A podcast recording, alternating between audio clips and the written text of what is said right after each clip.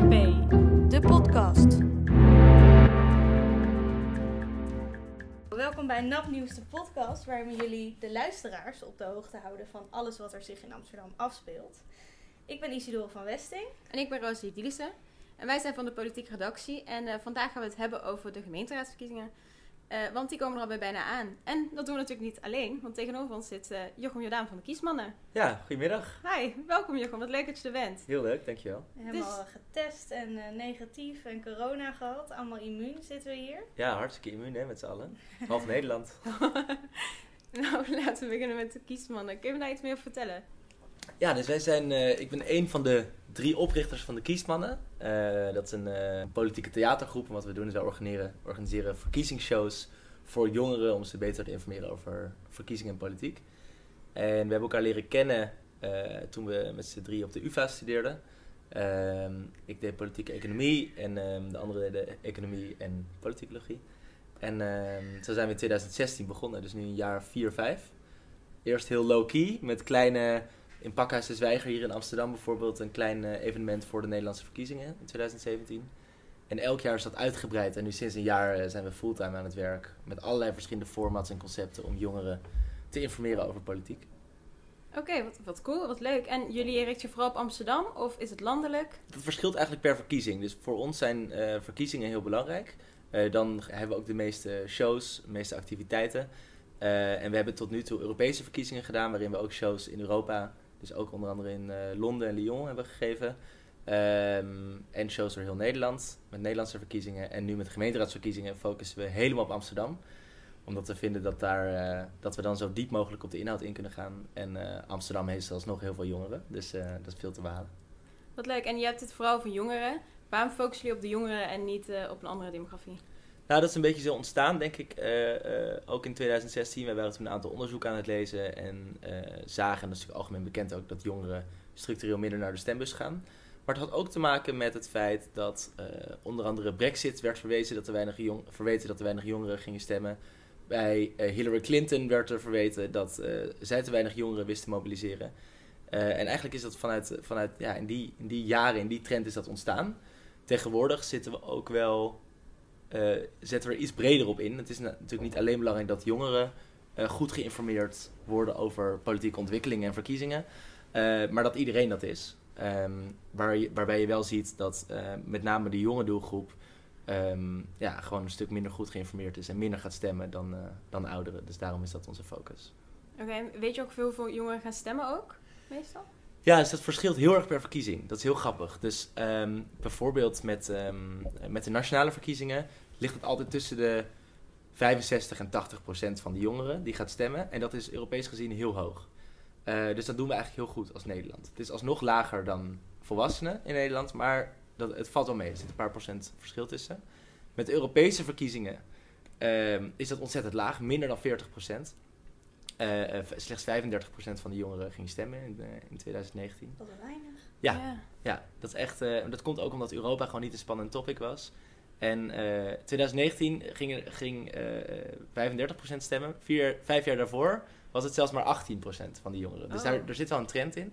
Eh, waarom is die trend, denk je? Ehm, met de Europese verkiezingen had dat vooral te maken met eh, Brexit, denk ik. Dat er tot leidde dat er heel veel reuring ontstond rondom die Europese verkiezingen. En de opkomst ging in zijn algemeenheid omhoog. Waarbij jongeren ook eh, omhoog gingen. Disproportioneel in Nederland. Eh, ik denk dat het sexier wordt gemaakt. Ehm, en dat is ook een beetje een uitdaging voor de gemeenteraadsverkiezingen. Want ook daar ligt de opkomst meestal slechts rond de 50% voor alle Nederlanders. Waarbij jongeren in Amsterdam net iets onder die 50% stemmen. Dus ook eh, minder dan het aantal volwassenen. En dat is gewoon bizar, want dat is maar één op de twee mensen, terwijl het over zoveel belangrijke dingen gaat. Die jongeren die, die dus nu eigenlijk niet gaan stemmen, hoe kun je dan het beste bereiken om dan toch te gaan stemmen? Ja, dat is een goede vraag. Nou, wij zijn dus ooit begonnen met eh, politiek laagdrempelig maken. We vonden dat alleen een stemwijzer eh, en ellenlange verkiezingsprogramma's eh, niet voldoende was om jongeren goed ge- geïnformeerd te stemmen. Lange verkiezingsprogramma's zijn te lang, dat leest niemand. En de stemwijzer is dan juist weer veel te kort, want dan krijg je één stelling en dan heb je geen idee wat er nou ja, de achterliggende reden zijn, wat, wat ze daar precies mee bedoelen, wat is de consequentie als ik nu ja of nee klik. Ja, dus de context ontbreekt eigenlijk. Context ontbreekt volledig en wij probeerden daarop in te springen door verkiezingsshows te organiseren. Ehm, door eigenlijk binnen anderhalf uur jongeren het hele politieke landschap te laten uitleggen en precies te laten zien waar welke partij staat op de grote thema's, op de grote verkiezingsthema's. Dat is denk ik één oplossing, politiek laagdrempelig maken.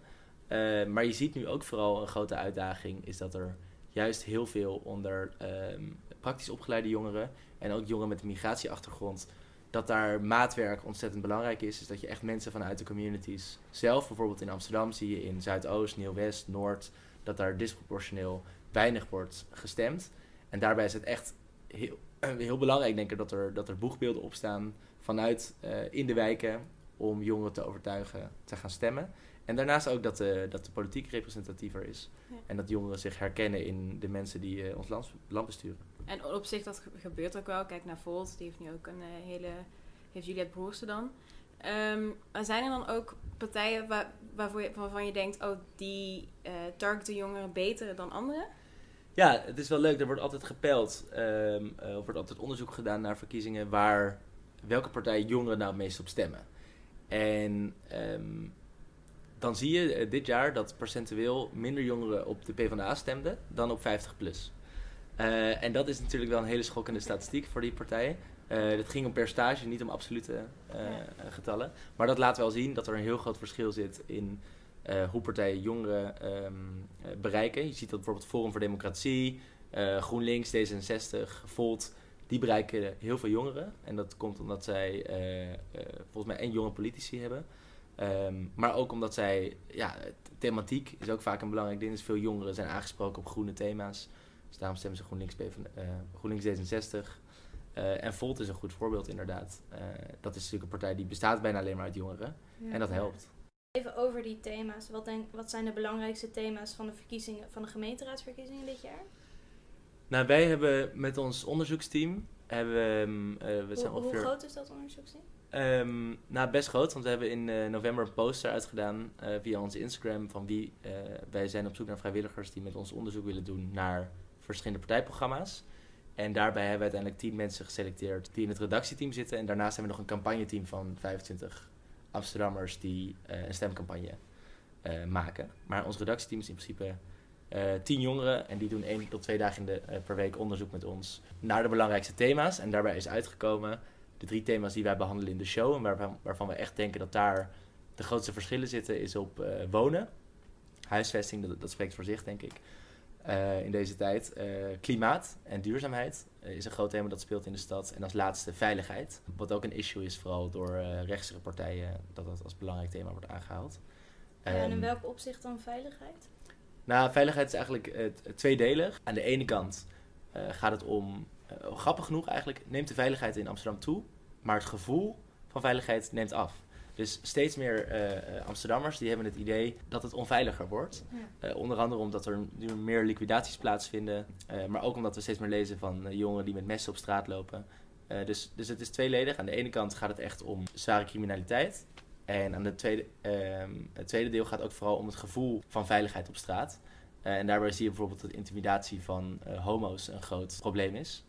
Um, waar echt een grote, ja, grote verschillen zitten in de, in de Amsterdamse Raad. En als we het over jongeren hebben, hè, uh, tot welke leeftijd gaat dat? Ben jij nog een jongere? Ja, dat is een goede vraag. Er zijn allerlei verschillende standaarden die daarvoor worden aangehouden. Dus, welke de, houden jullie aan? De VN die zegt tot 35. Uh, veel onderzoekers en pijlers die gaan vaak tot 30. En er wordt ook vaak een verschil gemaakt tussen 18 en 24 en 24 tot 32. Dus twee verschillende groepen jongeren, zo te zeggen. Um, in principe zeggen we altijd 18 tot 30. Wij denken dat dat een uh, leeftijdscategorie is, ook waar wij onszelf ja. in herkennen. Wij worden natuurlijk ook uh, ouder, ik ben nu 27. Het gaat er wat mij betreft niet zozeer om of, ja, of je wel precies wel of niet in die categorie vol, valt. Maar dat we zoveel mogelijk jonge mensen bereiken met de politiek. En onze gemiddelde leeftijd van onze mensen in de zaal is 22. Wat we telkens voor de verkiezingen hebben het over moeten 16-jarigen ook gaan stemmen. Is dat dan ook een onderdeel van het publiek? Denken jullie daar ook over na? Of? Ja, uh, nou grappig genoeg bij de gemeenteraadsverkiezingen kan je voor stadsdeelcommissies, mag je als 16-jarige uh, ook stemmen. Niet voor de gemeenteraadsverkiezingen, maar stadsdeelverkiezingen zijn tegelijkertijd met de gemeenteraadsverkiezingen. Uh, dus dat is heel leuk, denk ik, voor 16-jarigen. Het is niet per se iets waar wij voor pleiten, wel of niet. Wij focussen gewoon op de groep die naar de stembus mag en die proberen we zo goed mogelijk te informeren daarover. We zijn er wel over aan het nadenken om ook op middelbare scholen al echt te beginnen met betere burgerschapslessen. En dat wij ook proberen langs te gaan op scholen. Om jongeren al op vroegere leeftijd meer te informeren over politiek. Want dat Om Laat onder dus- eigenlijk. Precies, en dat laat zien dat als je, hoe vroegere leeftijd je begint met burgerschap en met interesse in politiek, hoe hoger de kans is dat je als first-time voter, dus als net 18, 19-jarige, naar de stembus gaat. Hoe kunnen partijen eigenlijk, want jullie zorgen ervoor dat zoveel mogelijk jongeren politiek betrokken raken of überhaupt weten eh, hoe de politiek werkt en waar partijen voor staan. Maar hoe kunnen partijen zelf zorgen dat ze dat jongere publiek bereiken? Er zijn heel veel verschillende manieren en dit is ook, kijk, het, het thema jongeren. Welke manier werkt het beste? Eh, ik denk niet dat er één, één manier is dat het best werkt. Wat je wel ziet op gemeentelijk niveau, eh, is dat er eh, toch vaak lage budgetten zijn, weinig campagnebudgetten, dat heel veel echt te maken heeft met gewoon de straat op gaan en direct mensen aanspreken. Heel veel campagnes zijn ook best wel knullig. De meeste zijn nog helemaal niet begonnen hier in, hier in Amsterdam of zijn pas net gelanceerd de afgelopen week. Ehm, dus wat mij betreft is er heel veel potentie, in ieder geval als we het hebben over Amsterdam. Als je jongeren wil bereiken om veel meer nog in te zetten professioneel op social media. Eh, je ziet gewoon dat lokale partijen daar... Veel mensen zijn ook gewoon parttimers, hè? Eh, veel eh, raadsleden, bijna allemaal. En mensen die, die helpen in campagnes hebben ook gewoon andere banen. Er zit niet een, een fulltime campagneteam achter. Maar wat mij betreft zou de inzet van social media en gewoon een strakkere, goed opgebouwde politieke campagnes al heel erg helpen om meer mensen überhaupt te laten weten dat er verkiezingen zijn. Want volgens mij is het lage percentage bij gemeenteraadsverkiezingen heeft niet zozeer alleen te maken dat mensen niet willen stemmen, maar ook gewoon dat ze het niet weten, dat er weinig aandacht aan wordt besteed, dat ze weinig mensen herkennen die, ze, die in de raad zitten. Eh, dus daar, daar kunnen we denk ik heel veel aan doen. En herkennen heb je het over achtergrond dus. Dat, Nee, eh, nou, het ook letterlijk herkennen. Dus wat je... Ja, als in dat, dat er veel, nou ja, even plat gezegd, best wel veel witte mensen vaak in de gemeenteraad Nou, dat, nou nee, eigenlijk nog let, letterlijker. Eh, dat je vaak, als je op televisie kijkt, zie je altijd Mark Rutte of eh, Sigrid Kaag. En die herkennen vaak wel mensen en denken, oh, daar wil ik wel op stemmen. In, in eh, Amsterdam, als ik zeg Rutger Groot-Wassink, dan weet 95% van de, van de Amsterdammers weet niet dat hij de wethouder van GroenLinks is en eh, de, de partij leidt. En ik denk dat dat ook een reden is dat minder mensen makkelijk gaan stemmen, omdat ze gewoon niet weten wie er letterlijk in de raad zitten. Daarnaast is diversiteit natuurlijk altijd een punt, alhoewel de Amsterdamse raad is diverser dan het, dan het gemiddelde in Nederland. Ja. Althans, dat weet ik wel zeker. Ja. Maar we hebben het nu ook vaak over GroenLinks. Want nou, ik durf te zeggen dat Amsterdams, of in ieder geval onze leeftijdscategorie en onze groep, zit misschien wel vaak in een linkse bubbel. Hoe zit dat dan met jullie eh, eigen ja, eh, programma? Is dat dan heel objectief of toch stiekem best wel subjectief in die thema's? Nee, dat is eh, zo objectief mogelijk. Eh, ten eerste stemmen wij alle drie iets anders als we optreden. Dus nou, dat, dat zeggen we niet, dat hebben we ook nooit gezegd. Dus in principe, het, het publiek weet ook niet wat wij stemmen. En wij vertellen, dat hele onderzoek doen we politiek neutraal. We doen het dus ook met een onderzoeksteam van eh 8 tot 10 mensen eh, die daar ook vanuit alle rechts, links, eh, allerlei achtergronden in zitten. Durven jullie wel aan hen te vragen wat ze stemmen? Nee, dat doen we expres niet. Ik zou het wel durven, maar... maar ehm, hoe weet je dan dat ze links en rechts zijn? Ja, dat is een goede vraag. Nou, we hebben natuurlijk wel veel gesprekken met ze. Eh, en we hebben vaak wel discussies en debatten. Ehm, wat we wel zeggen is dat mensen in principe niet campagne voeren voor een politieke partij als ze bij ons in het team zitten. Omdat we dat gescheiden willen houden. Ehm, maar wij weten wel dat er zowel rechts als linkse meningen in, eh, in het team zitten. We selecteren daar niet heel...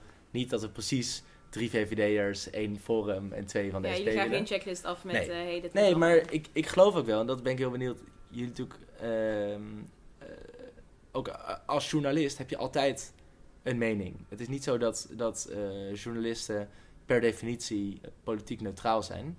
Eh, het gaat erom dat je zo goed mogelijk onderzoek doet en dat je zo objectief mogelijk kan weergeven. Dat je Ehm, politieke kleur niet door laat Ja. schemeren in... ja, ja. En daarbij is het ook zo dat ik eh, ook nog niet weet wat ik ga stemmen. Want ik moet eerlijk zeggen, hoeveel, eh, hoe meer partijprogramma's ik lees, ja, hoe vaak lastiger het wordt. Ja. Dus ik heb ook, we, hebben, we zijn alle drie ook niet lid van een politieke partij en Nee. we staan er zoveel mogelijk buiten. Volt schijnt de grote winnaar te worden in de gemeenteraadsverkiezingen in Amsterdam, volgens de peilingen van Maurice de Hond. Wat vind je daarvan? Nou, dat is wel grappig. Ik las daar nu ook weer eh, heel wat kritiek op. Dat is inderdaad een peiling die in opdracht van D66 is uitgevoerd eh, door Maurice de Hond. Ik hoor een mening in je stem. al. Nee, helemaal. Nou ja, ehm, Wat vind je van die peiling? kijk, het is, een, het is een peiling die eh, wel iets zegt, denk ik, over het huidige sentiment. Maar het is nog zo ver weg van de verkiezingen. misschien niet in het aantal weken, maar wel in de gedachten van de stemmers. Eh, dus mensen gaan pas twee weken voor die verkiezingen of een week voor de verkiezingen erover nadenken. En ik heb het idee, er is nog geen verkiezingsdebat geweest, dat, dat de uitslag uiteindelijk heel, eh, best wel heel anders kan worden dan, dan wat deze peiling laat zien. Het is een interessante indicatie en ik vind het ook wel. Maar is zo'n peiling dan niet heel erg gevaarlijk? Als dat nu al gebeurt, terwijl mensen eigenlijk nog helemaal niet... Kijk, iedereen mag een peiling doen, hè? Dus het is gewoon. ehm, ja, dat is, er is heel veel kritiek op peilingen, want dat stuurt natuurlijk wel het debat. Ik denk dat het in, het in de interest van D66 was om die peiling eh, te laten maken, omdat zij er goed uitkomen. En zij proberen een tweestrijd met de VVD aan te wakkeren door te laten zien dat D66 de progressieve kant is en de VVD de, de Rutte-kant, die, die ze niet willen als Amsterdam. En Ja, ja, je kan het heel de- makkelijk stu- sturen. Is dat waar de spanning zit dit jaar? Eh, dat denk ik niet. Die spanning moet helemaal nog gecreëerd worden. Die spanning werd nu door D66 gecreëerd. En dat vond ik wel grappig. Dat zie je dat heel veel partijen dat natuurlijk gaan doen. Die gaan de peilingen altijd, als ze een goede peiling hebben, dan gaan ze die gebruiken. En als ze een slechte peiling hebben, dan laten ze daar niks over weten. De Als je spanning. een voorspelling zou moeten doen waar die komt dit jaar? Nou, ik denk dat het wel klopt dat eh, als we het over peilingen hebben, dat eh Volt inderdaad de ja, nieuwe partij is in Amsterdam. Dat, dat zag je ook bij de afgelopen verkiezingen, dat er heel veel jongeren in ieder geval zijn die op die partij stemmen. En ze hebben nog nooit meegedaan, dus dat wordt sowieso een nieuwkomer die nou, vrijwel zeker in de raad zou komen als je kijkt naar vorige verkiezingen. Wat ik heel erg spannend vind, is het thema corona. Dat, dat bespreken wij niet in, eh, in onze show, omdat we daar van tevoren bewust voor hebben gekozen, omdat het eigenlijk niet per se iets is waar de gemeenteraad over gaat en ook vaak landelijk beleid is. Maar ik ben heel benieuwd hoe verschillende lokale partijen dat thema gaan inzetten, eh, of juist niet inzetten, om wel of niet stemmen te halen. Forum voor Democratie gaat meedoen in Amsterdam, hebben ze gezegd. Eh, die gaat dat thema heel erg aanhalen. En er zullen natuurlijk best wel veel Amsterdammers zijn die niet tevreden zijn over de huidige maatregelen, die misschien wel demonstratief of Forum gaan stemmen. En ik denk dat dat toch nog wel voor een verrassing misschien kan zorgen. Dus ik ben heel benieuwd of andere partijen dat thema helemaal gaan negeren. Ja. Of dat zij eh, dat thema toch gaan aanhalen om het op een of andere manier te verdedigen. Dus ja, ik, ik, hoor je zeggen dat op gemeenteraadsniveau er eigenlijk niet echt veel gedaan kan worden aan corona. Maar toch zien we op te- televisie en bij programma's vaak burgemeesters aanschuiven met een bepaalde mening of met een. Nou, afgelopen week zat eh, Halsma nog aan tafel voor no- noodkreet. In hoeverre is dat überhaupt duidelijk dan voor. Nou kijk, eh, burgemeesters hebben natuurlijk wel, wel degelijk een grote rol. En dat is namelijk het implementeren van maatregelen die in Den Haag worden besloten. En daarnaast ehm, gaat de burgemeester, en ik heb dat interview ook gezien van, van Femke Halsema, eh, gaat ook over eh, openbare orde en veiligheid. En die gaat dus met elke week de de demonstraties in Amsterdam. Dat is ook een hele grote verantwoordelijkheid die de gemeenteraad of, hè, en de burgemeester, ehm, die dat wel hebben. En daarom hebben zij ook wel degelijk iets te zeggen over Ehm, hoe zij vinden dat eh, de coronamaatregelen moeten worden toegepast in de stad. Eh, maar wat je Hasma ook hebt horen zeggen is van ja, ik moet deze regels wel uitvoeren. Dus wij kunnen niet zomaar de theaters openen in Amsterdam als eh, er in Den Haag wordt besloten dat ze dicht moeten blijven. Dus wij hebben wel een stukje implementatie eh, waar wij sturend kunnen zijn. Bijvoorbeeld de burgemeester mag, ze moet in principe handhaven, maar ze kan zelf enigszins kiezen waar er wordt, bijvoorbeeld wordt gehandhaafd. En of zij op welke dagen er, er wel En in welke gradatie toch? Het kan een waarschuwing Dat was vooral met uh, Kapsalon Theater te zien. Ja. Dat er heel weinig is dichtgegooid uiteindelijk of gestopt is. Er zijn waarschuwingen geweest. Ja, en dat is het mooie van die rol van de burgemeester. Dat is natuurlijk niet alleen Halsema, dat is door heel het land. Die zien veel meer die menselijke, passen veel meer de menselijke maat toe. En die zien dat burgers daar heel erg, eh, ja, heel erg on- van onderdoor gaan van deze maatregelen. Terwijl dat vaak misschien in Den Haag wat minder wordt gevoeld. Eh, dus, dus het is niet alleen burgemeester Halsema. Ik denk dat het heel veel burgemeesters zijn die eh, steeds eh, gezamenlijk met een oproep komen om, eh, ja, om iets aan die maatregelen te doen. Maar heel veel kunnen ze niet, ook niet, want ze zijn toch ja, gewoon in principe uitvoerend. zonder dat ze zelf heel veel over het beleid te zeggen hebben. Nou, over de gemeente, wat ik heel interessant vind, want je begint over de burgemeester, is dat, denk je dat als het duidelijk zou zijn dat je eigenlijk indirect voor een burgemeester kiest als je stemt, dat er dan ook meer mensen zouden stemmen? Want dat is eigenlijk misschien het grote verschil tussen het landelijke en het gemeentelijke. Nou, dat is voor mij niet het eh, eh, geval dat dat zo is. Eh, in principe stemmen wij niet deze verkiezingen voor een burgemeester. Het is wel uiteindelijk zo dat een gemeenteraad ehm, daar voorstellen voor mag doen. Ja, ja. daarom zei ik ook indirect. Ja, precies. Maar dat is in ieder geval nu niet het geval. Want burgemeester Hasma die blijft, die blijft gewoon nog aan. En wordt Ja. eventueel ook herkozen. Ja. Ik denk, wat een grote mythe die de wereld uit moet worden geholpen... is dat de burgemeester een soort van directe raad vertegenwoordigt of zo. Het is eh, vertegenwoordigt volgens mij vooral de burgers van Amsterdam. Eh, maar heel vaak als wij horen dat we niet meer met, met een boot door de grachten mogen varen, bijvoorbeeld, dan roept iedereen: ja, dit is de burgemeester, dit is de burgemeester. Maar heel veel van dat soort regels, of bijvoorbeeld dat wij als studenten niet meer met heel veel mensen in een kamer in een studentenhuis mogen wonen, eh, dat zijn vaak regels die gewoon door de raad worden, worden bedacht en ingediend door het college, maar niet, ehm, eh, niet door de burgemeester zelf. Dus ik denk wel dat de informatievoorziening rondom burg burgemeester Halsma, dat dat veel beter kan. Dat we veel meer moeten leren wat, wat doet burgemeester wel en niet. Iedereen zegt dat ja, ze is van GroenLinks. Nee, ze is gewoon, in principe staat ze boven de partijen. Ehm, eh, en zit ze daar niet als een, als een GroenLinks burgemeester. Dat dat soort dingen zijn wel... En eigenlijk wat jij al eerder zei, van dat dat gezicht van politieke partijen in de gemeenteraad zo belangrijk is, zou er misschien ook wel bij kunnen helpen. Ja, zij heeft natuurlijk wel een heel duidelijk gezicht. Maar er zijn gewoon heel veel misvattingen over de rol van de burgemeester in Amsterdam. Dat merk ik ook bij mijn vrienden. Heel veel mensen denken dat de gemeenteraad, dat de enige die daar iets, iets beslist, is burgemeester Halsema. Maar dat is gewoon niet het geval. En ik denk dat zij dus ook heel veel shit over zich heen krijgt.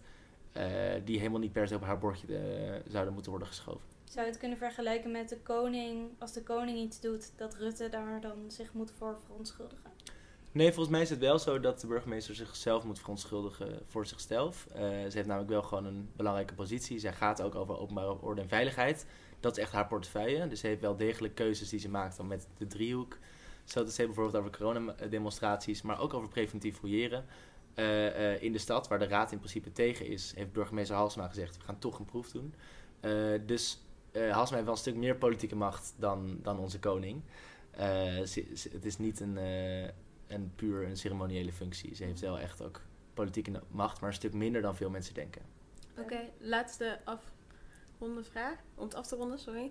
Ehm, ben je zelf de politiek in? Zien we jou over vijf jaar eh de Nee, ik vind het. eh, nee, nou, gemeenteraad lijkt me op zich nog wel leuk. Dat voelt iets minder als echt de politiek in, maar dat voelt me toch meer als. eh, ja, tenminste, lokale politiek, dat lijkt me nog wel wat. Een leuke Ehm, hobby erbij. een leuke hobby. En ik, ik heb heel veel respect en waardering voor alle mensen die part-time de raad ingaan. Ik vind het allemaal stuk voor stuk hele enthousiaste mensen die echt willen helpen om de, de stad Amsterdam een beetje beter te maken.